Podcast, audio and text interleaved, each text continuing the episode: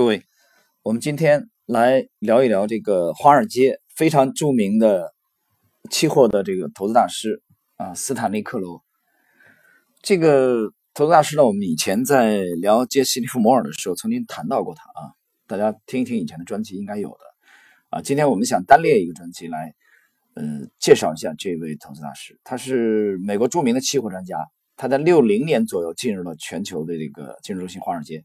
而且活跃了长达三十三年之久，啊，他主要是在这个从事商品期货的交易。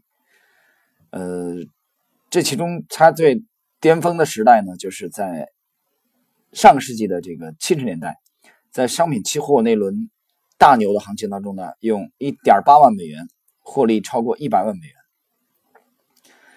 那么到这个斯坦利克罗先生离开华尔街的时候呢？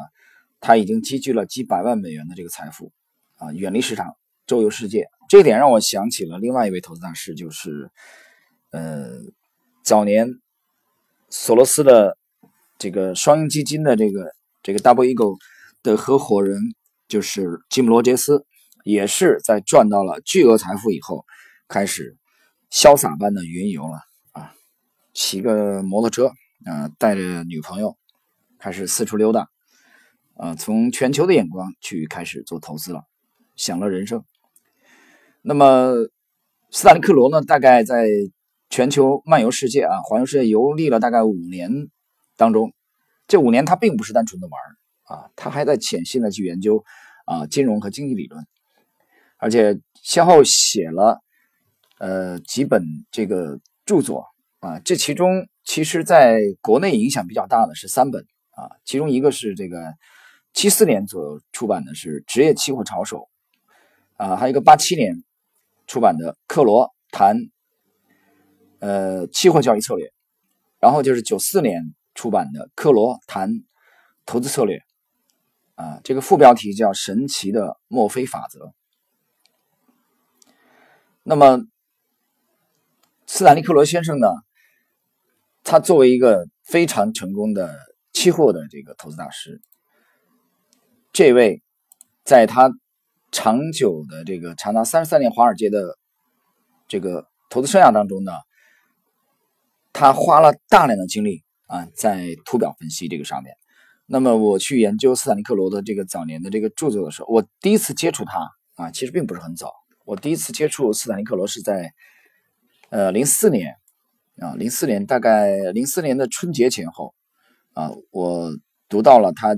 这三本著作当中，其中的一本，啊，其中的一本，呃，讲老实话，当时呢，这本其实也并没有给我很深的印象，所以读了两遍以后就丢在这个书橱里了，啊，甚至都没有带回上海，啊，我是在内地，呃，首次接触到了这个斯坦利克罗先生的，呃，这本著作，啊，这个薄薄的小册子，呃，但我再注意他，呃，也是几年以后了，几年以后了。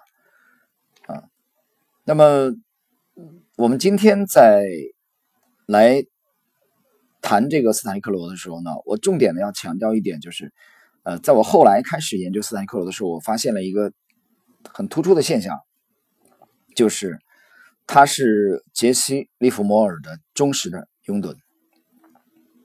那么他对杰西·利弗摩尔推崇到什么程度？我们可以从。啊，他的刚才影响力最大的三部专著当中啊，有一部有一部开篇的这个导言部分啊，这篇导言呢，呃，在我手边，这篇导言部分长达九页的篇幅当中，他什么都没谈，只谈了一个人啊，这个人就是嗯，杰西·利弗摩尔。那么今天我们既然是来这个介绍斯坦尼克罗。我从早年研究这个斯坦尼克罗，我发现他花了几十年的时间啊，锲而不舍的去研究杰西·利弗摩尔。所以呢，我想最好的对斯坦尼克罗这个投资风格的这个阐述，不外乎是他的著作本身啊。所以这里边呢，我想我们第一部分呢，首先来。重温一下斯坦利克罗先生本人啊执笔的这篇导言啊，这篇导言里面的精彩的内容啊，我想在这里面分享给各位。呃，这篇导言的名字就叫人们称为 J.L 的人，这个 J.L 就是杰西·利弗莫尔的这个英文这个姓名的缩写啊。我下边来跟大家读一些这个前面导言的精彩的内容。呃，当巨大的银色飞鸟向西飞往佛罗里达的福特劳德戴尔市。从空中望下去，介于墨西哥湾和大西洋之间闪光的彩色轮廓分外突出。当飞机即将降落时，我仰靠在座位上，回想着此次圣诞节假期我到佛罗里达钓鱼旅行的主要原因。我对一个人们称为 J L 的人有一种强烈的兴趣。我之所以要到这里来，是因为他过去常常来这儿。我可以描述出在二十世纪二十年代他鼎盛时期的形象：身材高大，衣冠楚楚，神情严肃，坐在纽约到佛罗里达高速列车的窗边，期盼着钓鱼、交友、放松神经、沉思冥想的日子；而更重要的是，期盼着能在华尔街和芝加哥的竞技场上奋勇厮杀之后得到一点休息，尽管。这种休息只是短暂的。他的名字叫杰西·劳里斯顿·利沃莫。本世纪，确有一批卓越或幸运的市场操作大师，曾在其鼎盛时期，靠着良好直觉，及时结清持有头寸，赚取百万美元计的利润。我自己也曾经多次很幸运的被算在这一高级的群体中。但利沃莫自成一派，仅就其有影响力的操作的规模和重要性，就其买入、卖出时那种精确计算和有约束的操作方式，就其经常运用的不同于他人的超然的交易手段，他从未被任何其他人超出过。杰西·利沃莫出生于1877年7月26日，美国马萨诸塞州。舒斯伯里市是一对苦农民的独子。他十四岁的时候离家工作，在波士顿一家经纪公司做行情室的操作员，每周赚三美元。从这一平凡的工作开始，又做了几年学徒，在沿东海岸的几家不同的经纪公司进行小额股票头寸交易。这位沉默寡言而又具有献身精神的年轻人，终于成为本世纪早期最令人敬畏和仰慕的市场操作大师之一。华尔街。的其他操作大师给他起了个绰号，叫“投机小子”。六莫的世界就是价格的波动，和他执着的意念、精确分析以及对这些价格的预测。当代最著名的金融评论家之一爱德华 ·G· 戴伊斯指出，假定利沃莫被剥夺的一名不闻，只给他一点经纪公司的贷款，把他锁在有电话和行情显示器的房间里，他再次出来时又会有一笔新的财富。一九五九年。我进入华尔街的最初日子里，利沃莫就是我心目中的英雄。当我不断发展自身在价格分析以及交易中的专业技术水平时，他又成了我的教练和精神上的导师。同其他许多投资者一样，我深受他的战术、策略以及市场哲学影响。市场只有一个方面，这个方面既不是牛市，又不是熊市。他写道：“这个方面就是正确的方面。”这一基本理论已深深印入我的脑海，挥之不去。每当我读到那些过多重视理论而不关注实际市场的空泛而又乏味的市场分析和策略时，我就会回想起这句话。像大多数交易者一样，我也常常面临着决定哪些是应该持有的头寸，哪些是应当结清的头寸。在这一问题上，利欧莫为我们提出了极好的、清晰的劝告。他在评论自身所犯错误的时候指出。我的确做了一件错事，棉花交易已表明我会遭受损失，但我却仍保留着；小麦交易表明我有利可图，我却卖掉了。在所有的投机错误中，几乎没有比试图平均对冲损失更大的错误了。应当永远记住，要结清显示有损失的头寸，而保有显示出有利可图的头寸。然而，利沃莫给众多投资者的最具意义的财富，还是有关投资目标的总体策略。现时代交易者日益依赖于功能强大的个人计算机和先进软件，这一财富的重要性就更显突出。即便是相对缺乏经验的交易者，也可以借助及时的短期图表显示，进行相当规模的买进和卖出。请注意，体现利沃莫智慧的这一片段，在华尔街工作过这么多年，赚过也赔过数以百万计的美元之后，我想告诉你们，绝非我的种种见解使我赚了很多钱。我能够坚持我自己的主张，在市场上正确运作，并不需什么技巧和手段。你的牛市中总会提前发现许多多头机会，熊市同样如此。我认识的许多人都在恰好的时机对市场做出了正确的判断，他们能够在可获取最大利润的价格水平上买进或卖出，而且他们的经验常常足可以与我的经验相抗衡。也就是说，他们从未从中确实赚到钱。能够对市场进行正确判断，同时又能坚持自己的意见的人并不一般。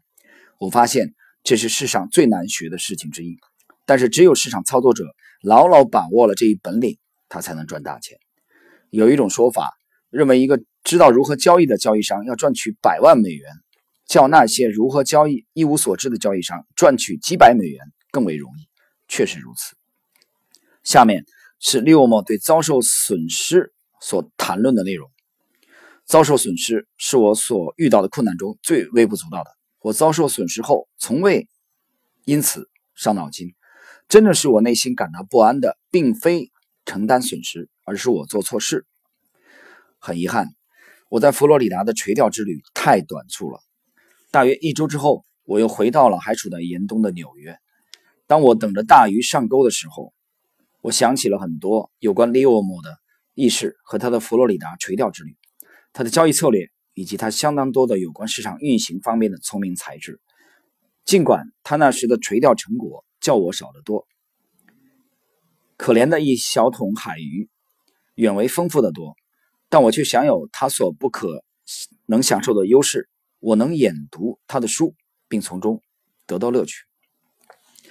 呃，那么上面这呢是截止到第六页的啊，呃，刚才给大家这个阅读的。就是斯坦利克罗先生本人的啊，去这篇导言描写杰西·利弗莫尔。我们从上面谈到的内容，这里边谈的利沃莫是翻译的原因啊，实际上就是杰西·利弗莫尔。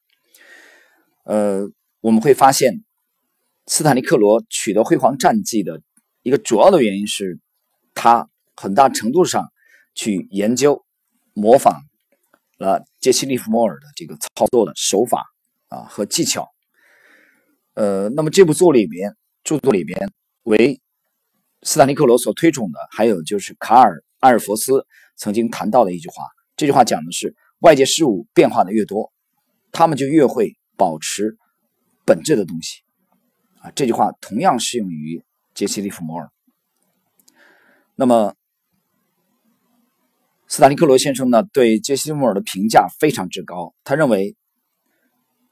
利弗莫尔很可能是本世纪，也可能是将一直是最具活力、最成功的独立的投机者和投资决策人。尽管他死于1941年，但他对其身后的几代股票和商品交易商的影响却是巨大的。我曾经读过，甚至无数次的重读过他的著作。我把自己算作他的一个学生。啊，当我到达亚洲后，我惊异地发现，地球的另一面竟有如此多的股票和商品投机者。对这一投资界的传奇人物有着同样的感受。那么，我们去研究斯坦利克罗的时候，我引起我关注的啊，还有他非常强调的一点，这一点就是，当代众多的投资者在其交易或进取的技术方面可说是不分上下的，而区别那些赢家和未能成为赢家的人，最主要的依据。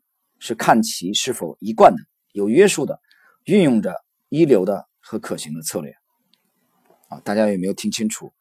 斯坦利克罗先生非常强调的是一贯的、啊有约束的使用一流的和可行的策略。啊，这里边的定语也是非常的清晰。那么他还强调，投机成功的最重要的因素是一致的可行的策略。此外，需要增加三个重要的内容：约束、约束还是约束。谈这个约束的时候呢，实际上我认为就是我们可可以把它理解为放弃，我们可以把它理解为忍耐啊，我们可以把它理解为延迟满足啊。这个词儿这几年比较流行，延迟满足。我曾经跟一个朋友还回忆过早年的时候一些个人的经历啊，但这里面就不就不具体谈了。但是最终的结果就是让我想到了这个词儿“延迟满足”。那么去研究斯坦利克罗。我们发现他非常推崇利弗莫尔讲的，在明显的趋势市场，只获小利的人不会变得富有。那么利弗莫尔不断的强调，准确的坚持判断，准确的判断并坚持自己判断的人不一般。我发现这是世上最难学的事情之一，但只有一个当市场操作者牢牢掌握这一本领，他才能赚大钱。啊，就判断对了。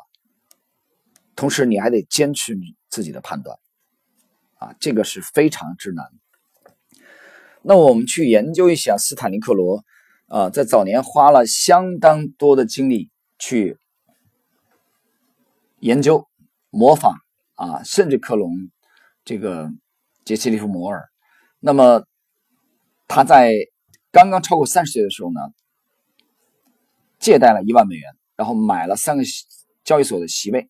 啊，然后呢，去把他的资金呢投入市场，然后在一九八五年的十月份，那么他斯坦利克罗关注到了咖啡，啊，咖啡在一百三十四美分附近啊整理，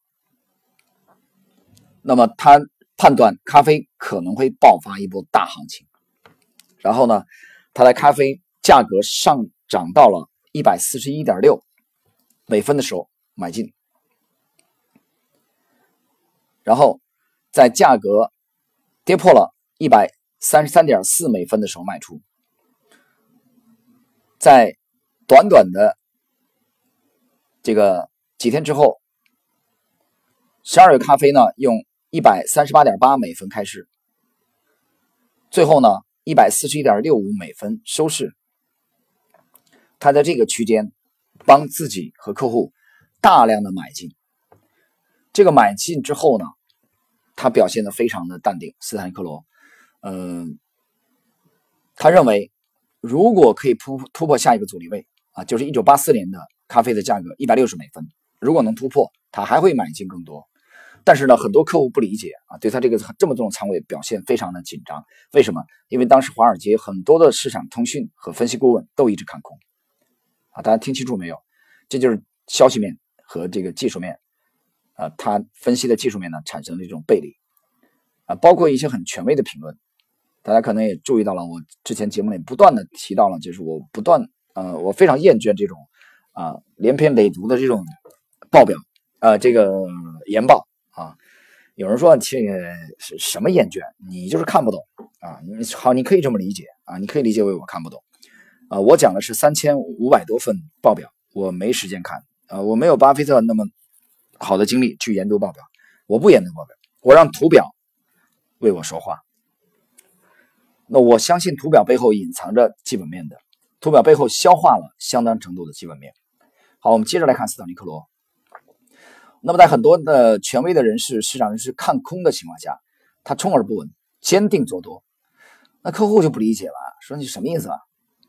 你这玩意儿，你你这这么重的仓位是吧？那么多有名的人士都看空啊，你就是一个并不是很出名的市场操作者，想来让他他这里找点心理安慰。斯坦利克罗答案回答就一个，这是多头市场啊，就是换言之就是牛市向上的，你就待着吧，不要唧唧歪歪。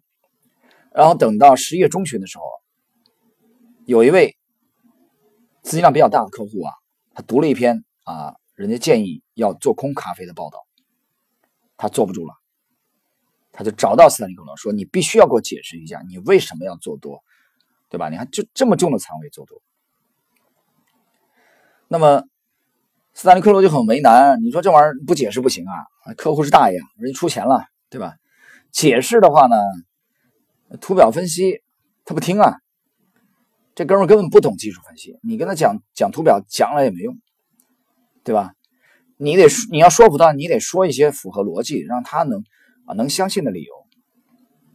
这个时候呢，斯坦利克罗他就一边拿着电话听筒，然后呢眼睛往窗外去看，啊，他一看，哎，有冷空气啊，天气预报说有一波寒流快来了，啊，所以他就他就给他找了一个相对来说比较合乎逻辑的理由啊，想来说服这个客户。他说，呃，咖啡产地呢天气比较冷，而且第一道严重的这个霜霜冻呢，它会伤害这个咖啡豆的生长，所以这个情况它这个收成就会减少。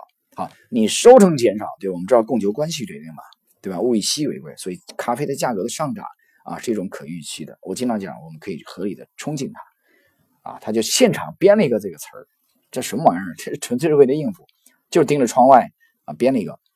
哎，客户一听，哦，哟西，很爽啊，说可以接受了，心里踏实了。那么结果以后有这种类似的再来质疑他做多的，可他通通用这套词来编的。我们看市场后来的走势呢，的确如斯坦利克罗所判断啊，涨幅开始加大。后来呢，一路最高飙升到两百七十美分啊，历史最高价。然后呢，接下来那个周末的时候，斯坦利克罗他没事干啊，他忽然想到了咖啡的主产地是在巴西哎啊，美洲啊，南美洲啊，哥伦比亚在赤道以南。那么北半球的冬天正好是南半球的夏天啊。他说：“这不对呀，这基本面根本解释不通啊。”但是简单的技术分析谁会相信？就图表告诉你它要涨，谁会信呢？没人会信啊！客户不要这个东西，客户要的是复杂的东西。这玩意儿就让我想到了，嗯。九零年十二月上交所成立到现在，中国股市已经有二十七年多的历史了，二十七年半。呃，我请各位听友听到现在的时候回忆一下，你从加入股市也好，加入期货市场也好，你每天面对的是什么？啊，我们不要谈别的，我们就说喜马拉雅啊，喜马拉雅节目里面啊，我没有听过一部，呃，就是在喜马拉雅这个投资栏目里面的节目。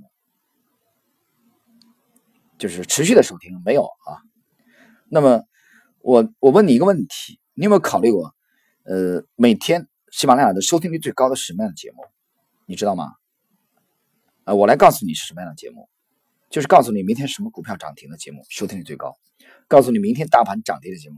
还有我那天可能扫了一眼，偶然间看到一个说，就是就是分析明天大盘涨跌，嗯，我一口茶水差点差点喷出来，这不是算命吗？啊这不相当于告诉你说，此此时此刻啊，你远在美国加利福尼亚的老婆，她的左眼正在朝着哪个方向看？啊，这不扯淡吗？这不是怎么预测？这不就是猜吗？瞎蒙吗？对不对？那算命的话是吧？一一些这个五行阴阳的深刻啊，大的这种轮廓还是有一定的这个成功率的啊，去赌。短的时间呢，赌一天，赌几个小时，这是非常难的。时间越短越难把握，但是很多人就喜欢这个，所以他就追逐这个，所以一辈子在市场当中会成为牺牲品啊。我们就斯坦利克罗这个很明显的案例去做多这个咖啡的这个客户，根本不要去看图表啊，就是太简单，他不相信简单的东西。他相信什么？他相信复杂，相信连篇累牍的报告，相信西装革履的所谓权威专家的评论，相信这玩意儿。那么最终我们看结果，由于斯坦利克罗捕捉到了超级的大行情，对他很非常的佩服，但是他们很质疑斯坦利克罗用什么样的方法取得如此丰厚的战绩。克罗回答他们说：“我主要通过技术分析，就是看图表，我主要就是研究图表。那么他有一个座右铭。”这个座右铭呢，就是英文缩写，就是 KISS，KISS 我们知道是是吧？懂的呀，在座的都干过这个事儿，不解释了。这个 KISS 是个缩写，把这四个字母拆开是什么意思呢？就是 Keep it simple，stupid，蠢货，一定要保持简单，保持简单，蠢货，就是说你别那么犯傻了。我们要的是简单，不要痴迷于那些复杂的分析方法。那么这里边呢，有人把斯坦利克罗的这个操作期货的这个手法呢，类比于这个古龙小说里面的李寻欢，一刀啊，一剑封喉。这个呢，我也经常有一个比喻，就是我说，你不就是放倒对方吗？想放倒这个。这个身边的这这位嘛，比如说啊，一根牙签就够了啊，非要爱国者导弹吗？不需要，是不是？但是呢，这个世界的，呃，令人费解之处就在于这里。我有一期节目曾经也谈这个问题，我记不清了啊，大概是去年还是前年，可能不止一次谈了这个问题。呃，怎么讲？就是把简单的事情复杂化。呃，我画了一个等号，等于什么？等于这个 PZ 啊，骗子。把复杂的问题简单化，也画一个等号，等于什么？啊，高手。能把复杂的问题简单化，一定是高手；能把简单的问题复杂化，一定是骗子。你拿这个标准去衡量一下，你在市场当中遇到的所谓的啊这些系统。啊，这些言论，我相信对你的投资会有一定的帮助。那我们今天这一期呢，由于是谈斯坦利克罗，其实不单是斯坦利克罗啊，许许多多的投资大师，呃，对早年的对这个华尔街的传奇人物杰西·利弗摩尔都非常的顶礼膜拜。当然很遗憾，杰西·利弗摩尔当时的没有软件，没有图表啊，他只有手工记录的啊原始的数据，它是从一个呃。记录员，股票价格的记录员，啊，经济行的开始。那也有人不理解，说啊，你们为什么这么推崇杰西·利弗莫尔？他不是败了吗？最终不是败了吗？他不是九四一年自杀了吗？对不对？那简而言之，就是说他的整个体系是有体系有问题。呃，我对此是保留意见。呃，我曾经花了很长的时间去研究杰杰西·利摩尔，嗯。我个人的结论是，杰西·利摩尔的失败更多的不并不是他的操作系统的失败，不是他交易体系的失败，是他这个对人性的这种失败。换言之，我认为他是哲学上有很大的欠缺。啊，我举个例子，呃，我且不谈说他没有呃尽到应尽的社会责任啊，比如从财富来说已经非常的，他一九二九年放空美股大崩盘的时候，九天之内获利一亿美元，当时的一亿美元相当于现在至少六百八十亿。通胀的原因呢，同志们，那什么概念啊？我有一天有一次谈到过，美国当年的这个税收的总额啊，只相当于杰西·利弗，也不过是四十二亿美元左右，五十亿美元不到。杰西·利弗尔九天就赚了一亿，他赚到了美国全年总税收的四十二分之一，这还是人吗？这已经不是人类了，这是神。就单一的这种操作而言，啊，杰西·利弗尔已经凌驾于他所有的后人之上了。但是呢，这让我想起来哲学的什么呢？想起来我们老子李丹先生的《道德经》里面讲的“勿壮则老”，想起来《道德经》里面讲的“飘风不终朝，暴雨不终日”，想起来中国古典哲学的“阴极阳生，阳极阴生”。那么，我研究了杰西·利弗莫尔，我发现1877年的这个马萨诸塞的穷小子，呃，早年读书的确是太少了。那么后来我也没有看到他除了钻研市这个市场技术本身以外，有没有去接触东方的哲学啊？这种辩证法、盛衰相从啊，这种天道的轮回，我不知道他有没有去研究这个。所以我认为这方面是有他一个很大的败笔，呃，先天的不足，是文化认知、境界、哲学层次的这种。啊，如果这样说可能对大师有点不敬啊，但是我们在探讨，呃，他的这个技术面的犀利，从技术体系的犀利来说，刚才斯坦利克罗先生已经描述的非常的清晰了，所以我觉得哲学层面他可能也会有欠缺的。我们设想一下，当然历史不能重来啊，如果在二九年达到这种巅峰，达到了这个 J.P. Morgan 啊，摩根大通的创始人都出面去求他不要做空的这种，他已经膨胀到了认为他可以统治宇宙了，啊，他是金融之王了。利弗莫尔已经膨胀到那种程度了，所以在那种心态之下，利弗莫尔随后的这种私生活的这种糜烂啊，这个契科菲舞蹈团的里边漂亮的女演员基本上都被他睡遍了，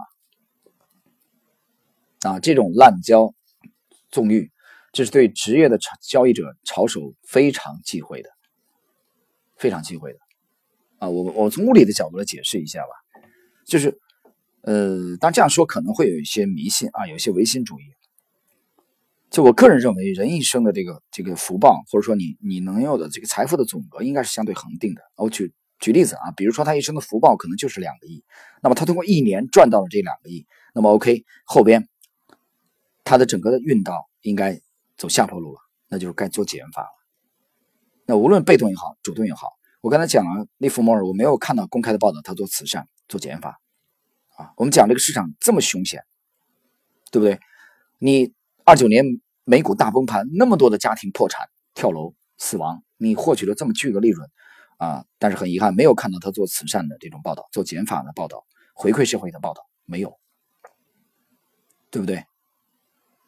那么他还是在继续的进攻、进攻、进攻，所以。防守这方面，我没有看到他对我们东方哲学的这种阴阳的啊这种盛衰的这种方面的理解，所以我觉得这或许是大是失败的一个很重要的原因。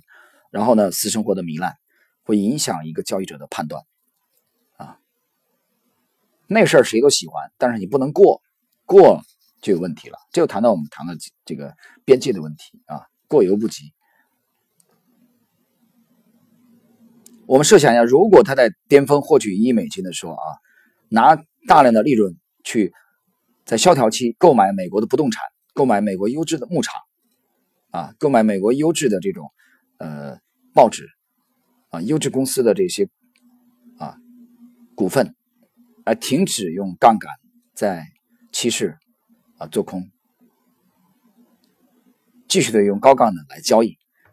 那么，杰西·利莫尔家族的人生或许是另外一种结果啊！非常遗憾的是，一九四一年他开枪自杀以后，一九七五年他的儿子再度开枪自杀，悲剧，的确是悲剧。但是呢，我我们觉得分析任何呃事物都应该尽量保持客观，这是这个查理芒格教导我们的。所以，一方面我们去研究杰西·利莫尔的这个辉煌的战绩，借鉴他的巨大的成就；一方面呢，我们也去思考。啊，怎么样去规避、避免大师曾经犯下的错误？啊，这里边呢，给我最深的触动就是哲学对一个人整个投资境界的提升。这一点，我想任何的听友，呃，在你漫长的交易生涯也好，短暂的交易生涯，都不应该得到忽视的。好了，那么今天这一期呢，我们对斯坦利克罗的这个呃分享呢，就到这里了啊，时间限制啊。它有时间限制，不能超过一个半小时。我也没看多久了。今天我们就暂时聊到这儿了吧？啊，下一期，呃，我们跟大家再继续交流。谢谢各位，再见。